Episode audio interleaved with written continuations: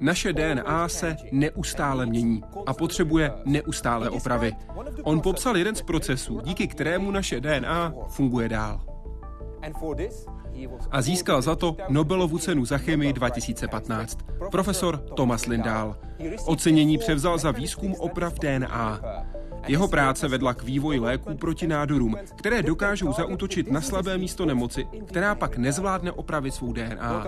Vítejte ve světě vědy a otázek současné společnosti. Začíná Hyde Park civilizace.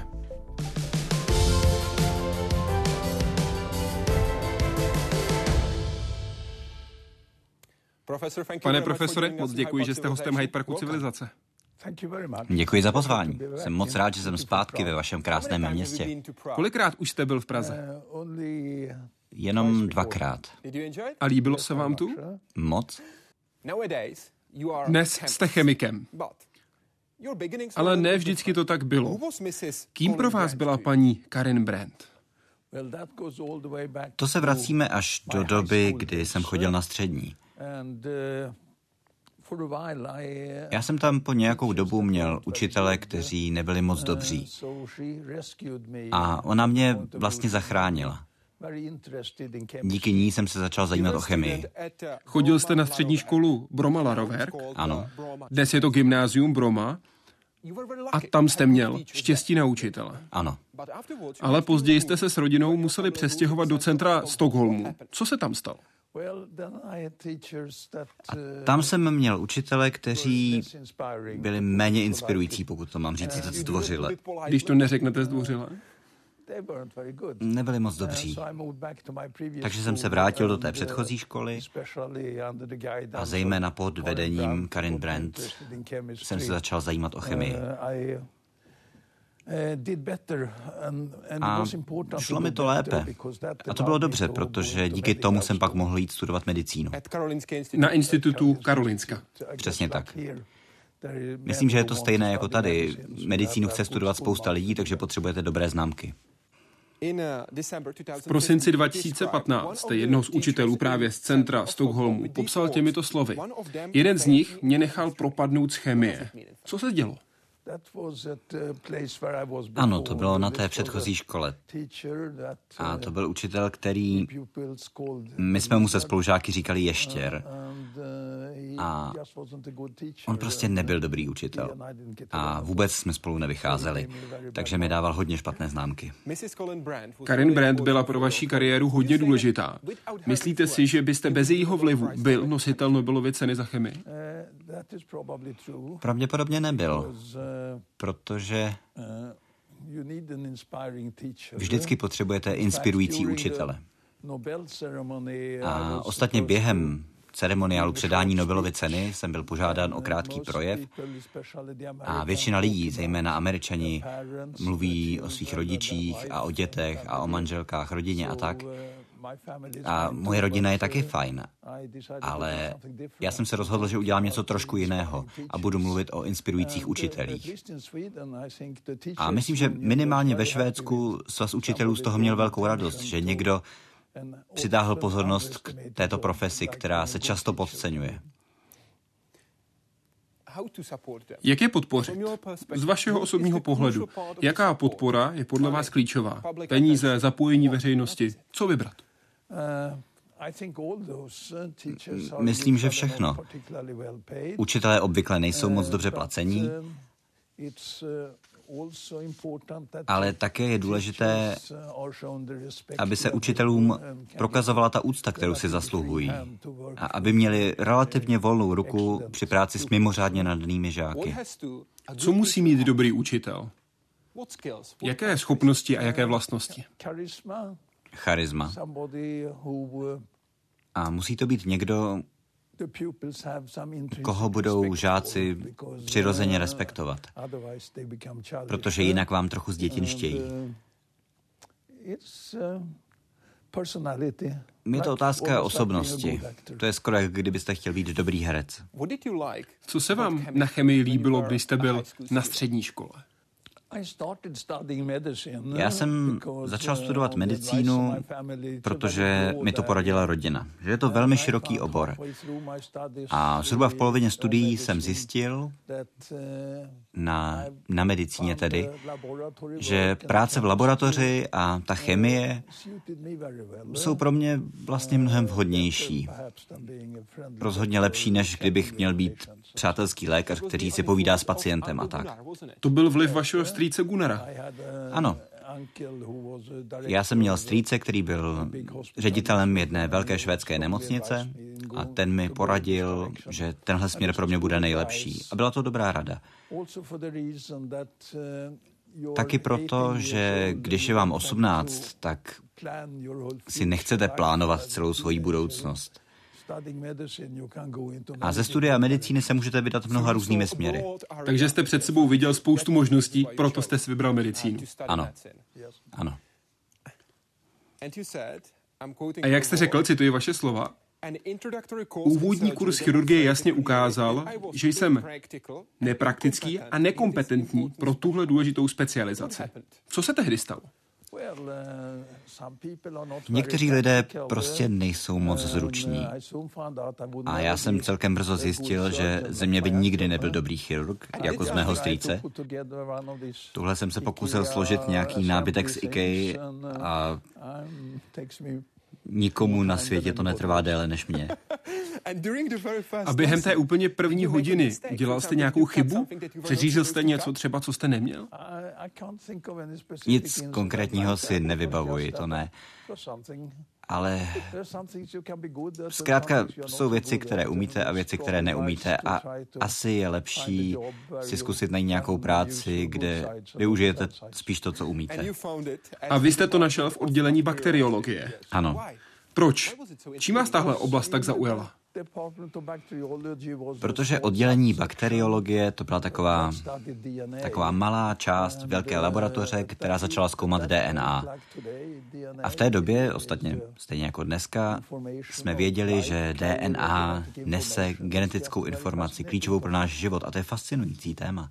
Uh, Setkal jste se s Einarem Hamarstenem, průkopníkem ve výzkumu DNA, který pracoval na institutu Karolinska, konkrétně v malé části bakteriologického oddělení. V prosinci 2015 ho popsal těmito slovy. Osobně byl jako kočka se zelenýma očima, intenzivním pohledem a celkově byl tak temperamentní a inspirující. Jak to ovlivňovalo jeho práci? On byl opravdu velmi fascinující a inspirující člověk. Byl třikrát ženatý, ženy na tu jeho silnou osobnost velmi dobře reagovaly a také byl absolutně oddaný chemii a naprosto jí rozuměl. A to je vždy fascinující setkat se s někým, kdo je opravdová špička ve svém oboru. Pokud se sejdete třeba s výjimečným umělcem, hudebníkem, na těchto lidech je něco zvláštního. Einar Hamarsten měl velmi osobitý, řekněme velmi kreativní způsob, jak využíval peníze, které dostal na nové oddělení. Co se stalo? Ano. To mi, tohle mi vyprávěl, když jsem ještě byl student.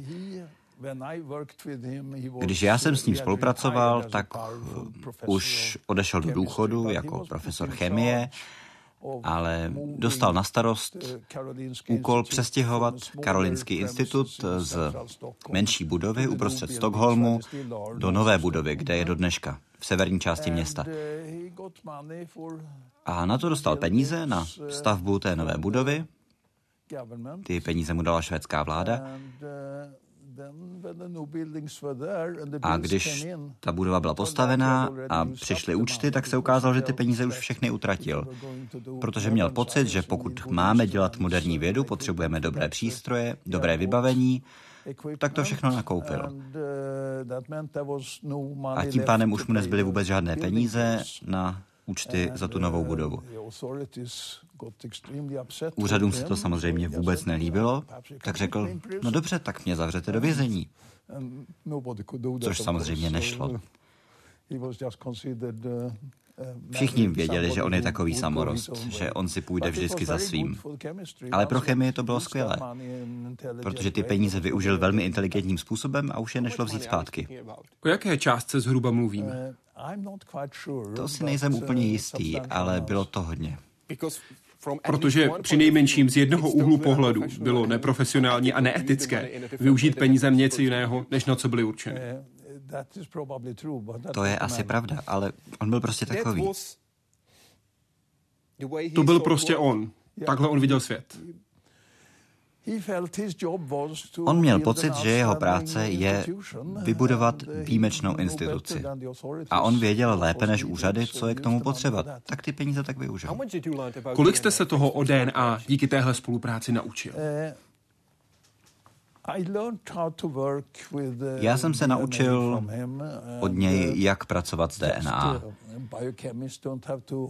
A to, že jako biochemik se zkrátka nesmím bát jít do chladné místnosti a pracovat tam s těmi materiály, které musíte nějakým způsobem chránit.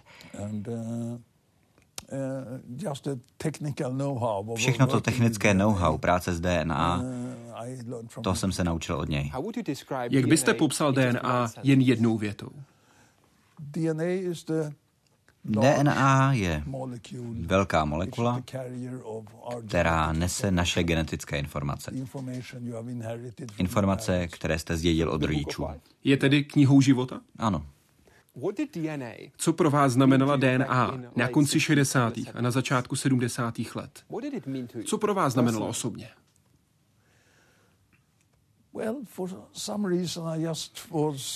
Z nějakého důvodu, a asi pochopitelného, mě ta molekula fascinovala. A myslel jsem si, že tohle bude budoucnost, studium DNA, že potřebujeme porozumět tomu, jaká je ta molekulární báze například lidských chorob a onemocnění. Takže jsem chtěl z DNA pracovat, tak jsem to dělal. A co pro vás znamená dnes? Pořád si myslím, že je to nesmírně fascinující téma a jsem hrozně rád, že jsem se do tohoto oboru pustil. A i dneska já popravdě bych si přál, abych mohl žít dalších 100-200 let, abych viděl, co se stane, protože dneska je to hrozně aktivní obor. Každý rok se objeví něco nového, něco nečekaného, co je opravdu úžasné. Říká profesor Lindahl, který je nositelem Nobelovy ceny za chemii z roku 2015. A to díky tomuto výzkumu. Jsou to vědci, kteří zcela změnili pohled na DNA. Když Francis Crick a James Watson definitivně objasnili strukturu této molekuly, nejen oni měli za to, že je mimořádně stabilní, ale i je později vyvedla z omylu trojice Paul Modrich, Aziz Sanchar a Thomas Lindahl. Každý odhalil nějakou novou důležitou vlastnost DNA. Paul Modrich, jak se samo opravuje. Aziz Sanchar, jaký poškozuje ultrafialové záření, třeba ze slunce. A Thomas Lindahl pak ukázal na způsob, jak konkrétní proteiny a enzymy pomáhají nahradit poškozené části DNA. Together, our uh, three Nobel Prize laureates this year have explained basic mechanisms, basic cellular mechanisms at the molecular level that help to guard integrity of our genomes. Ty jsou v DNA zapsané pomocí čtyř písmen genetické abecedy A, C, T a G. Thomas Lindahl při svém bádání narazil na chemickou změnu jednoho z nich, písmene C, tedy konkrétně cytozinu, a tím zbořil představu o téměř naprosté stabilitě DNA. Thomas Lindahl calculated that we, this reaction happens about 200 times in every living cell every day. So over time we would actually lose all our Cs. Tímto objevem změnil definici základní molekuly života. Podle ní DNA nemůže zůstat stále stejná. Of course you don't want a frozen genome because Darwin evolution requires that there are at least some mutations that take place and that we can utilize for selection. Ale zároveň se nesmí až příliš měnit. To by totiž mohlo skončit i s houbným bujením a rakovinou. Právě za tyto objevy získal Lindahl spolu s Modričem a Sančárem v roce 2015 Nobelovu cenu za chemii. Jaroslav Zoula, Česká televize.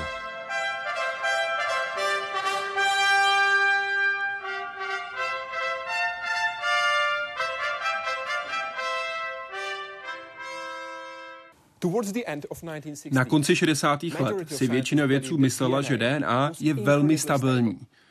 Proč jste si myslel opak? Protože ty informace, které jsme měli, byly v rozporu. Já jsem pracoval s DNA jako chemik.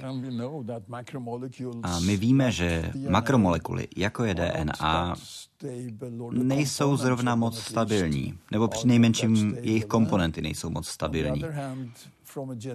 Na druhou stranu, z hlediska genetiky, nebo i z obecného hlediska. Víme, že pokud DNA nese genetickou informaci a předává ji z jedné generace další generaci, a tato DNA je nepoškozená, tak to znamená, že musí být velmi stabilní. Takže jedna skupina vědců říkala, stabilní to být nemůže, protože chemie nám říká, že takhle ty molekuly nefungují. Ale genetici zase říkali, ale to není možné. Je zcela evidentní, že ty dědičné vlastnosti jsou velmi stabilní. Jinak by vaše děti nemohly dědit vlastnosti po vás.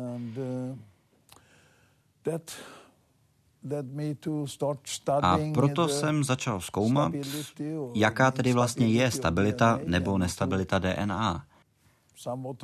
A k mému překvapení a k překvapení mnohých jiných se ukázalo, že molekula DNA je mnohem méně stabilní, než jsme si mysleli.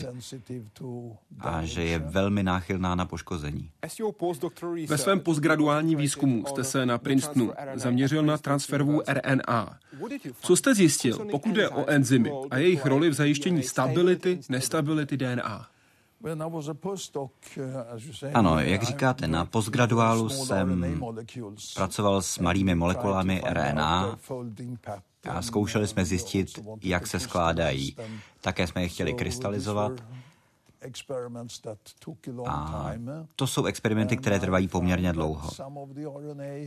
A já jsem při nich zjistil, že část té RNA se nám rozkládá, degraduje, zatímco s tím pracujeme což bylo velmi nepříjemné. A lidé říkali, pracuješ moc pomalu, něčím jsi to kontaminoval a tak dál. Ale ne, tohle skutečně byla vlastnost té molekuly.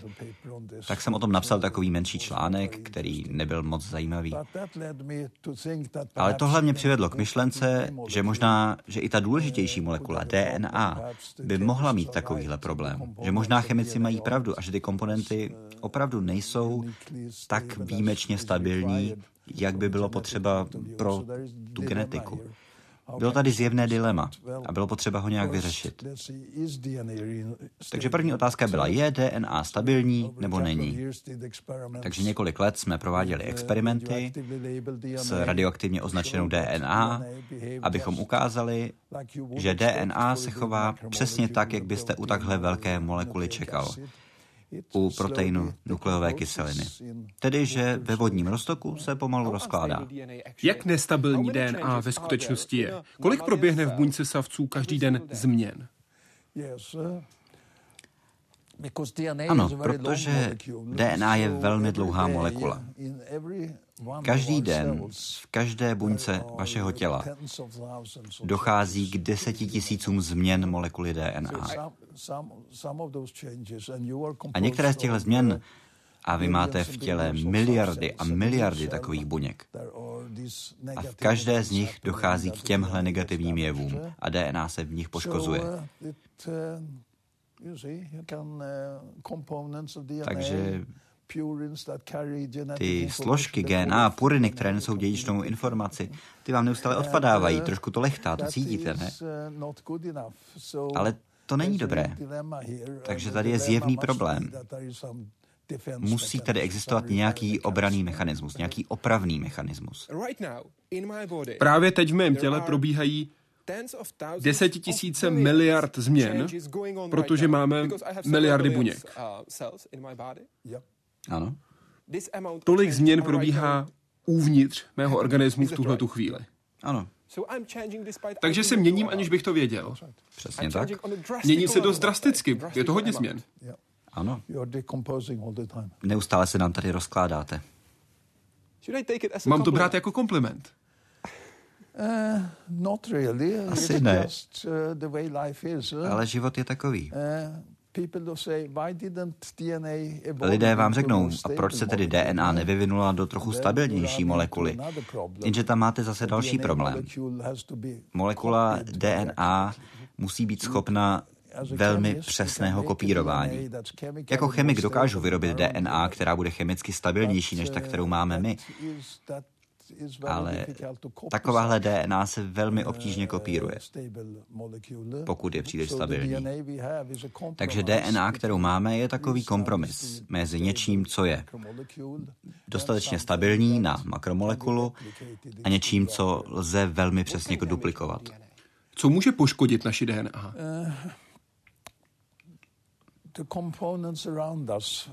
Všechno kolem nás. Voda v našich buňkách, kyslík, aktivní kyslík v našich buňkách. A to jsou bohužel věci, před kterými naše buňky chránit nemůžeme. Ani před vodou, ani před kyslíkem dýchat musíme. Takže takhle to zkrátka funguje. Nežijeme v teplotách hluboko pod nulou, ale při 37 stupních Celsia. A voda při 37 stupních Celsia tu DNA velmi pomalu poškozuje. Vodu jste zmínil ve své Nobelovské přednášce a využil tahle slova hrubníka z Hamleta Williama Shakespearea. Cituji. Když jste mrtvej, pane, taková voda je vám tak rozkladný živel, že byste se divil. A přesně tak to je. Je úžasné, že před nějakými čtyřmisty lety Shakespeare, který tolik rozuměl životu, také pochopil, že rozklad buněk je velmi důležitý. Takže být či nebýt není ta jediná otázka, která je alespoň částečně zodpovězena v Hamletovi. Ale také se v něm aspoň částečně odpovídá na otázku o rozkladu DNA. Ano. Takže Shakespeare byl vlastně chemik. Pokud vím, tak ne. Rozhodně ne tak, jak to slovo chápeme dnes, ale on opravdu rozuměl životu. Jaké jsou důsledky nestability DNA? You can uh, je možné zvýšit počet mutačních změn v DNA, když pozměníte její strukturu. Změna struktury povede ke zvýšenému riziku mutací. My potřebujeme tu a tam nějakou vzácnou dobrou mutaci, která žene evoluci vpřed. Ale většina změn DNA je negativní. Například eh, buňka může utrpět mutaci u důležitého genu a tak se z normální buňky stane rakoviná buňka. Některé změny jsou ale potřeba a jsou pozitivní. Žádná změna není úplně potřeba, pouze z hlediska evoluce. Ano, tam mířím. Vezměte si zvíře, jako je třeba krokodýl. To vypadá v podstatě stejně, jako vypadalo před 100 miliony let, protože evoluce u něj téměř neproběhla. Třeba efektivní distribuce protilátky. Přitom může tenhle proces pomoct. Ano. To je taková výjimka protože potřebujeme spoustu protilátek, různých protilátek, protože jsme neustále vystavováni obrovskému množství potenciálně nebezpečných mikroorganismů a dalších negativních vlivů z prostředí. Takže potřebujeme opravdu obrovské množství protilátek. A to se dá vyřešit dvěma způsoby. Buď budete mít obrovský genom, ve kterém valná většina genů bude kódovat právě protilátky, a nebo si vyvinete zvláštní mechanismus, a to jsme udělali my, kde ty geny pro protilátky se dají měnit mnohem rychleji než všechny ostatní geny. A tohle pro nás vybrala evoluce. Protože to znamená, že nepotřebujeme tolik genů pro protilátky. Máme jich jenom několik, ale můžeme je měnit tak, že výsledkem je obrovský repertoár různých protilátek a obraných mechanismů. Nepotřebujeme mít všechny protilátky na skladě, ale můžeme je rychle vyrobit. Přesně tak. V roce 2015 jste Nobelovu cenu získal spolu se dvěma vědci. Jedním z nich byl Paul Modrich, který takhle v Hyde Parku civilizace popsal svůj osobní vztah k DNA. You know, it's been the basis of my scientific career. Uh, it's the genetic blueprint. It determines largely uh, who we are, how we be- behave. Uh, it, it's, it's the fundamental code that, that largely determines how organisms did you, during the decades of studying DNA, did you develop a personal relationship with DNA structure? Uh, more perhaps with DNA function and uh, its maintenance, uh, how, how the information content is maintained uh, has been essentially the primary interest in my career. How would you describe DNA in just one sentence? It's the fundamental code that defines life as, as we understand it. Věřím, že souhlasíte. Samozřejmě. Paul a já jsme dobří přátelé a já jeho práci obdivuji. On je výjimečný vědec. A měl jsem velkou radost, když jsem se dozvěděl, že tu cenu budu sdílet s ním. Dnes se většinou cena rozděluje mezi víc. A já jsem byl moc rád, že jsme ji získali Paul a já zároveň. Vy jste si vytvořil osobní vztah s DNA, nebo ne? Well, Já myslím, že Hammarsten, můj učitel, uh, byl v tomhle velkou inspirací, protože mě vždycky zajímala hudba. A vím, že ti nejlepší hudebníci jsou své práci plně oddaní. uh, Nejenom, že každý den musíte cvičit, což často není nějak inspirující, ale musíte být absolutně soustředěný na to, co děláte. Je tam spousta konkurentů kolem vás, kteří jinak půjdou rychleji než vy. Musíte se tomu plně věnovat. A to samé platí pro výzkum DNA. Stane se z toho ten důvod, proč vůbec žijete. Vášeň? Ano. Posedlost? Skoro ano. Myslím si, že je důležité si nechat ještě trošku času i na další věci ve svém životě, ale je velmi příjemné mít práci, která je vlastně vaším koníčkem, který vás absolutně pohlcuje. A lidé vám za to ještě platí, což je docela příjemné. Paul Modrich popsal takzvaný mismatch repair systém. V podstatě je to systém, který zajišťuje, že všechno je na správném místě ve správný čas a že pokud je ve skopírované DNA chyba, bude opravena. Naší DNA tvoří, jak říkal Jaroslav Zoula v reportáži, čtyři základní písmena. A adenin, T tymin, C cytosin a G guanin. Normálně se A páruje s T, C se páruje s G. Ale cytosin může snadno přijít o aminoskupinu a potom místo cytosinu máme urasil. Problém je, že urasil se nedokáže spárovat s guaninem a proto je nutné se urasilu zbavit. V tu chvíli přichází na scénu enzymy.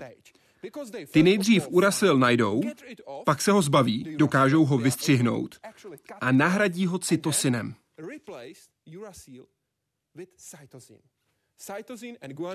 Cytosin a guanin se můžou spárovat a naše DNA dál funguje, jak má. Tohle je systém, který objevil profesor Lindahl a za který získal v roce 2015 Nobelovu cenu za chemii. Teď máme systém na velké projekci. Je to takzvaný Base Excision Repair System. Jak jste ho našel? Já jsem ho hledal. Přesně jak jste teď řekl. Bylo zjevné, že tam musí být nějaký opravný mechanismus. Cytosin se nám poškozuje a vzniká z něj jiná báze, která nese jinou genetickou informaci, tedy je nutné ji odstranit. Tím pádem tam musí být něco, co ji odstraňuje. Tak jsem to začal hledat a pak jsem to našel. A ukázalo se, že je to nový enzym, který jsme pomenovali DNA glykosyláza, protože vystřihuje báze z DNA.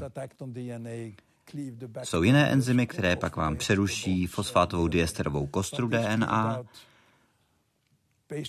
A ty vystřižené báze, ty chybné báze, se oddělí a je tam mechanismus, který tenhle problém vyřeší. Ten jsme hledali, ten jsme našli. Jak dlouho vám to trvalo najít ho? Jak dlouho trvalo popsat proces, jakým naše tělo, naše DNA dokáže vystřihnout urasil a vytvořit zdravou bázi DNA? Zdravý pár, abych byl přesnější. Na to, abychom měli dost dat na to, abychom přesvědčili všechny ostatní, to trvalo několik let. Ale ten prvotní objev, to trvalo pár dní. Provedete experiment a zjistíte, že se tam něco děje, co musí být klíčem k tomu, co hledáte. A jak jste to udělal? Myslím technicky, protože každý si dokáže představit třeba pokusy na myších, kdy se zjišťuje, jestli například antibiotika fungují nebo ne. Jak jste ale pracoval s DNA? Tady jsme použili syntetickou DNA, kterou jsme si dokázali vyrobit protože ta metodologie byla právě čerstvě vyvinutá Fredem Sangerem v Cambridge a několika dalšími pracovišti. Takže bylo možné syntetizovat a analyzovat DNA. Takže jsme si vyrobili krátké molekuly DNA, které měly poškozený cytosin a to jsme měli radioaktivně označené ještě předtím, než jsme tu molekulu vyrobili, takže jsme mohli přesně sledovat, co se s tím děje. A tak jsme zjistili, že ta chybná báze byla z DNA vystřižena. Lawrence Perl, profesor strukturální biologie na univerzitě v Sussexu, řekl v srpnu 2016, cituji, Myslíme si, že poškození DNA řeší nejméně 450 proteinů a že různé procesy jsou propojené. Je 450 konečné číslo? Jsem přesvědčen, že jich musí být víc a že opravdu velká část našeho genomu je věnována právě výrobě faktorů, které dokážou DNA opravovat nepřetržitě. Protože, jak už jste řekl, DNA se opravuje velmi rychle a efektivně a pořád, i teď. A to řadou různých procesů. Ano. Kolika? Zatím jsme zmínili dva, Mismatch Repair System od Paula Modriče a váš Base Excision Repair System. Ten důvod, proč jich je tolik, je to, že DNA, jak jste ukazoval, je poměrně složitá molekula a lze ji poškodit mnoha různými způsoby. Nejenom hydrolízou, tedy vodou, ale také mnoha různými mutageny z našeho prostředí. A pokud jsou to běžné mutageny, musíme proti ním mít nějakou obranu. Zrovna tak se něco může pokazit i v našem metabolismu a poškodíme si DNA takhle. DNA se opravdu dá poškodit mnoha různými způsoby. A my musíme na každý z nich být připraveni. A proto je také tak důležité rozumět procesům, které jsou k dispozici. Ano, já si to myslím. I to zmínil Paul Modrič, když jsem se ho zeptal na význam práce profesora Lindála. Yes, I, I regard Thomas Lindahl as one of the true pioneers in the DNA repair field. So, what he showed, I mean, he defined the intrinsic instability of DNA, uh, extremely rare events that can alter uh, the coding nature of a base, uh, can alter the physical structure of the DNA helix. Takže v ideálním případě by bylo možné ten systém vypnout a DNA nádorových buněk by se sama nedokázala opravit. Ale každá mince má dvě strany. Ano, to máte naprostou pravdu. A teď se celá řada farmaceutických společností a laboratoří snaží najít inhibitory systému opravy DNA. Protože ten způsob, jakým léčíme rakovinu dneska, s použitím buď nějakých léků nebo ozařování, ten se většinou snaží DNA rakovinné buňky poškodit. Jenže ta rakovinná buňka se vám začne bránit a snaží se tu svoji DNA opravit. To je velmi darwinovské. Každá buňka se snaží přežít. A mnoho vědců teď doufá, že by se mohlo podařit najít takové časové okno, během kterého můžete dočasně vypnout opravu DNA, pak provedete tu léčbu například ozařováním. A ta buňka se nemůže opravit. To poškození, které jste způsobili, opravené nebude. Ale musíte to být schopni zvrátit. To znamená, další den zase opravy zapnete. Ale mezi tím snad způsobíte dostatečné poškození té buňky. A ta úvaha je, myslím, velmi správná. Ale musíme dál pracovat na tom, abychom našli nejlepší léky, které něco takového dokážou. Ale je naprosto zásadní umět najít nádorové buňky a léčbu využít jen a jen na ně. Protože kdybychom stejný přístup použili na zdravé buňky, mohli bychom zemřít. Ano. A to samozřejmě omezuje, kolik toho léku můžete použít.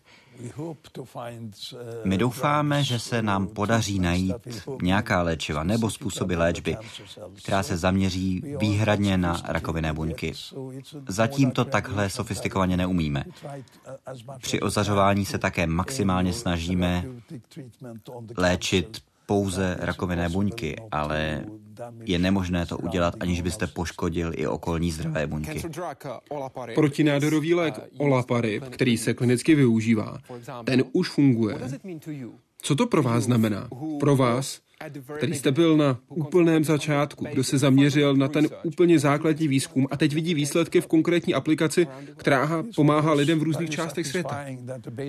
To je samozřejmě velké uspokojení, když váš základní výzkum teď v rukou jiných lidí se stává něčím, co se dá použít v praxi a co léčí.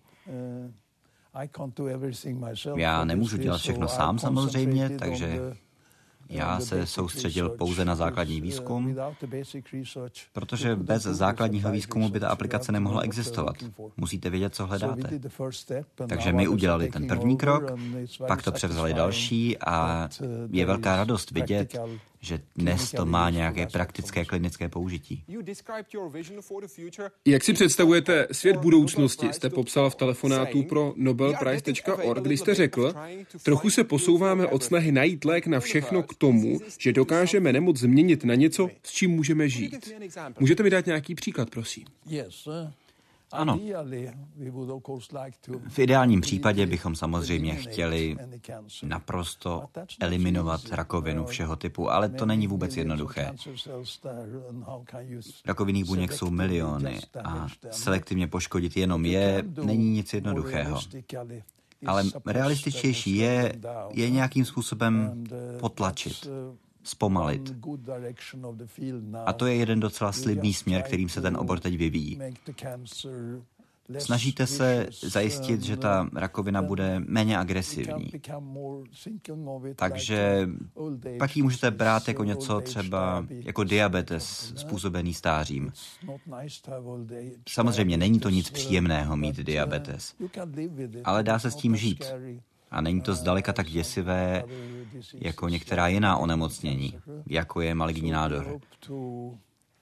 Takže my doufáme,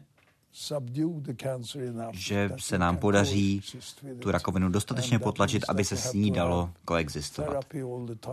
Samozřejmě bude to vyžadovat neustálou léčbu, ale stejně jako pacient s diabetem pořád můžete prožít velmi slušný život. Jak daleko jsme se zatím dostali? Já myslím, že pokrok je teď velmi dobrý. Ale jako vždycky u každého nového léku trvá několik let, než projde všemi zkouškami, než dostatečně prokážeme, že opravdu funguje a že nemá žádné nepříjemné, neočekávané vedlejší účinky. Takže to bude trvat několik let, než se dostaneme k tomu, že by na trhu byl nějaký lék. A také, abychom měli jistotu, že funguje správně. Přesně tak. Sledujete, jak se využívá váš základní výzkum? Snažím se, samozřejmě. A me naštěstí mám uh, kolegy, kteří mě na to upozorňují, když se můj základní a výzkum využije někde v nějaké nové uh, klinické aplikaci. Vždycky je to příjemné slyšet. Váš základní výzkum byl oceněný, jak jsme říkali, Nobelovskou komisí v roce 2015. A vy jste byl první Švéd, který získal Nobelovu cenu za chemii po 67 letech. Jaké byly reakce ve Švédsku? Já už ve Švédsku mnoho let nežiju a to mi možná pomohlo. Uh, protože Karolinský institut, který uděluje tu cenu, uh, a Švédská vědecká akademie, která ji uděluje za chemii, Ti jsou velmi opatrní a nechtějí tu cenu dávat Švédům, protože samozřejmě se okamžitě někdo ozve, že si to dávají mezi sebou. Takže myslím, že pro Švéda pracujícího ve Švédsku je obtížnější Nobelovu cenu dostat než pro kohokoliv jiného.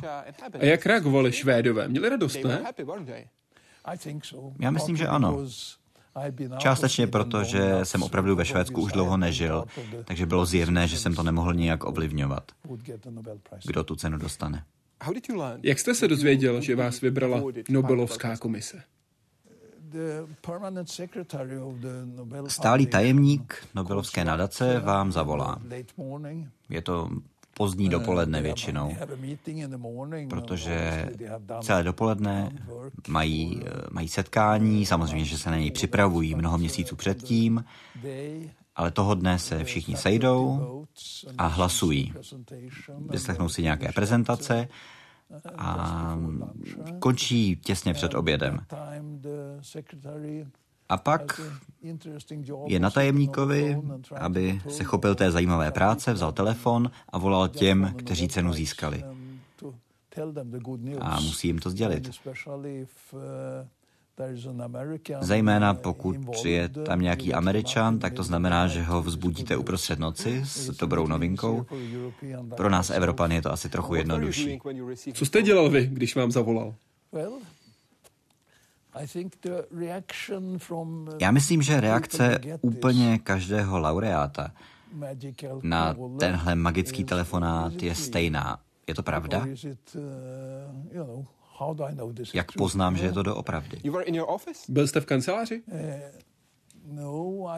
Ne, já my, myslím, že jsem byl ten den doma, že jsem něco psal, ale byl jsem vzhůru, to určitě. A protože už jsem se předtím s tajemníkem Nobelovské nadace setkal, tak bylo jednodušší přijmout, že asi je to skutečně pravda. A pak jsem se samozřejmě ptal, s kým tu cenu sdílím a takovéhle praktické věci. Mluvili jste ve vaší rodné řeči? Nebo začal rozhovor v angličtině? Ne, ne, mluvili jsme švédsky. Oba jsme švédové, takže jsme mluvili švédsky. Takže hned začal mluvit švédsky. Ano. Ale to je samozřejmě neobvyklé. Jak jste říkal, mnoho Švédů Nobelovy ceny nedostává, takže většinou ty telefonáty jsou v angličtině, ale on je velmi nadaný, on umí francouzsky, německy, několika dalšími jazyky, takže většinou mluví s tím laureátem v jeho vlastním jazyce. Jak jste slavil? Večer jsem si otevřel láhev velmi dobrého vína. Jen jednu? Ano, myslím, že ano. Protože celý den jsem dával rozhovory a tak dál a potom jsme si se ženou řekli, že si chceme užít trošku klidu doma. Ale bylo to opravdu velmi dobré víno. Vzpomenete si, jakou lahev jste vybral? Já myslím, že ano. Bylo to jedno velmi dobré burgundské od renomovaného vinaře, dobrý ročník. Takové to víno, které dnes už bohužel je strašlivě drahé, takže ho pijete opravdu jenom při vzácných příležitostech a tahle byla velmi vzácná. Kterou lahev byste si vybral? 1949 Chateau Lafleur nebo 1949 Chateau Mouton Rothschild? Bohužel žádné z těchhle vín už nemám. Ale to jsou dvě Bordeaux, které jsem měl velice rád. Dneska bych si asi vybral to druhé, ono lépe stárlo. Tyhle lahve byly mezi těmi, které jste ochutnal a kriticky ohodnotil. Protože vy jste měli s vašimi přáteli takový, řekněme, speciální koníček. Měl jste ho hlavně vy s Johannem Lilienbergem, když jste chodili na Vysokou. Jak jste přesvědčili časopis, aby koupil 300 nebo 400 lahví vína, abyste je jako vysokoškoláci mohli ochutnávat a pak psát hodnocení? Protože to byl nový nápad. Tohle byl největší časopis o jídle a víně ve Skandinávii. A je to nikdy nenapadlo. Ve Švédsku v té době byl státní monopol, takže na trhu bylo k dispozici jenom asi 400 druhů vín. Dneska samozřejmě je ten sortiment obrovský.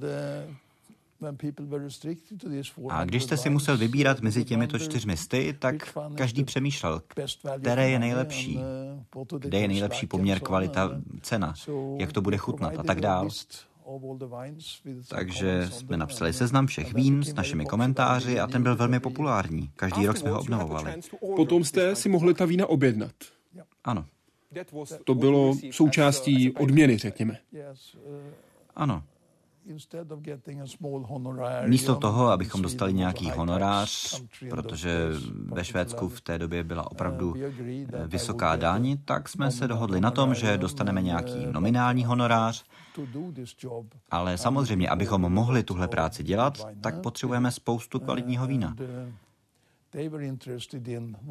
A je zajímala laciná vína, která z nich se dají pít a přitom nestojí velké peníze. Tak to jsme dělali taky, ale řekli jsme, na tohle ale potřebujeme vědět, kde je nastavená ta laťka. No a tu laťku nám nastavují ta nejlepší vína, takže ta musíme ochutnat taky. Dobrá vína nejsou to jediné, co máte moc rád. Podívejme se na obrazy, které, myslím si, máte také rád. Ano. Kdo je autorem? Tohle je jeden z mých oblíbených malířů, STF. Velký francouzský umělec. On má muzeum, eh, je v ulici, jejíž jméno si nepamatuju, ale je to na západě Paříže. Proč se vám líbí?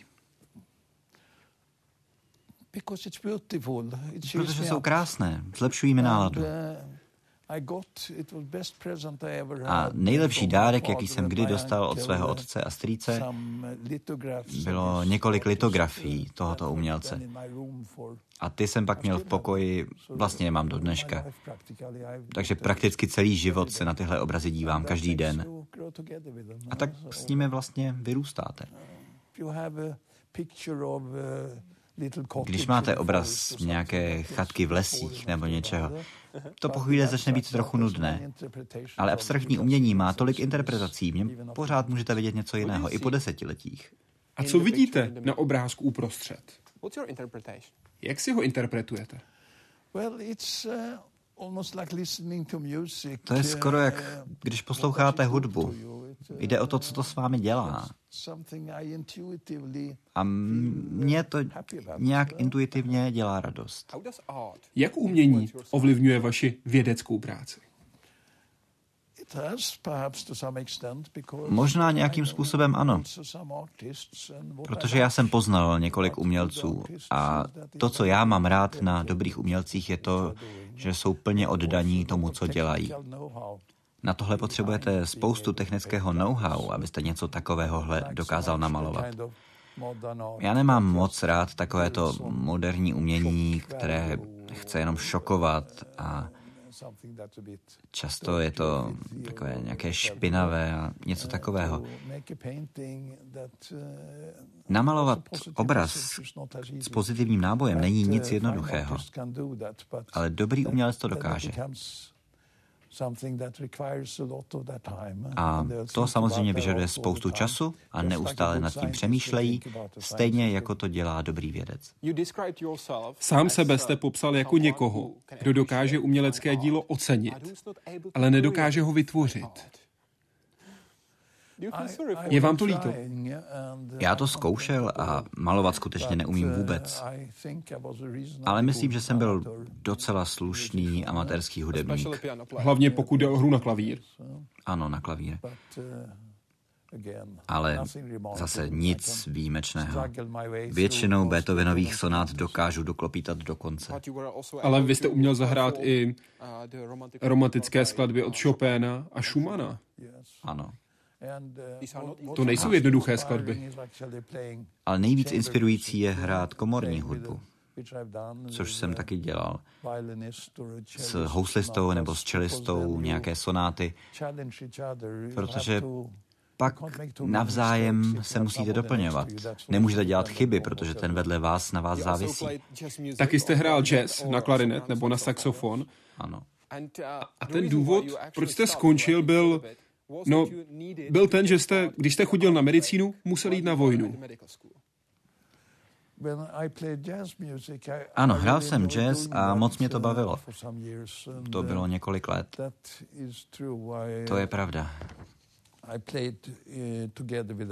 Hrál jsem s několika dalšími hudebníky, ale pak jsem ho musel na vojnu.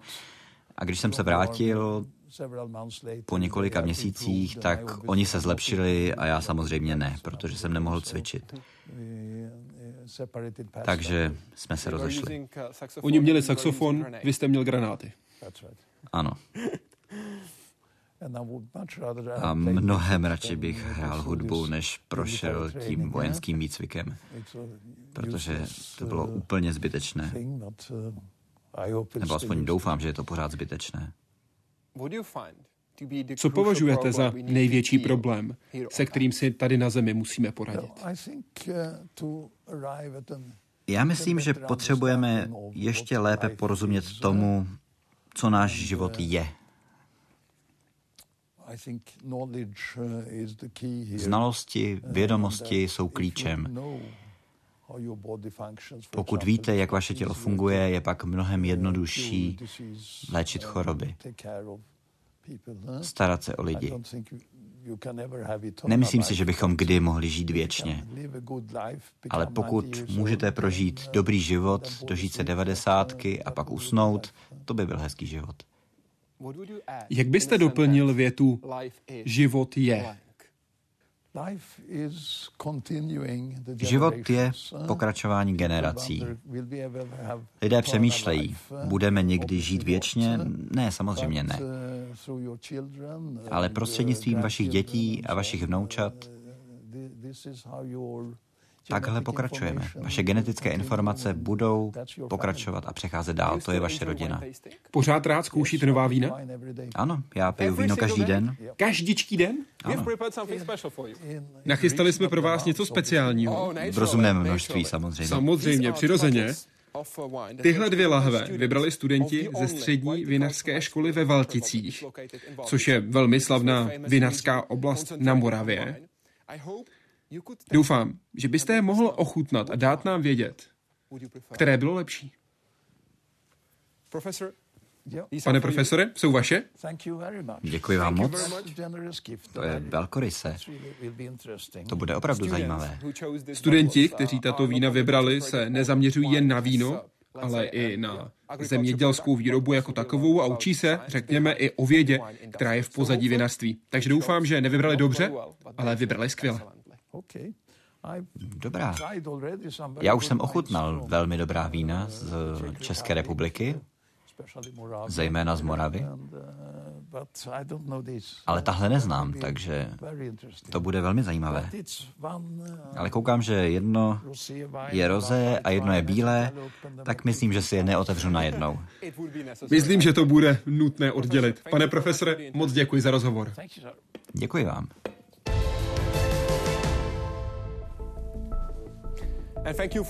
A děkuji vám, že jste dnes sledovali Hyde Park Civilizaci. Celý rozhovor najdete jak v češtině, tak i v angličtině na našem webu www.hydeparkcivilizace.cz. Děkuji vám a přeji hezký večer.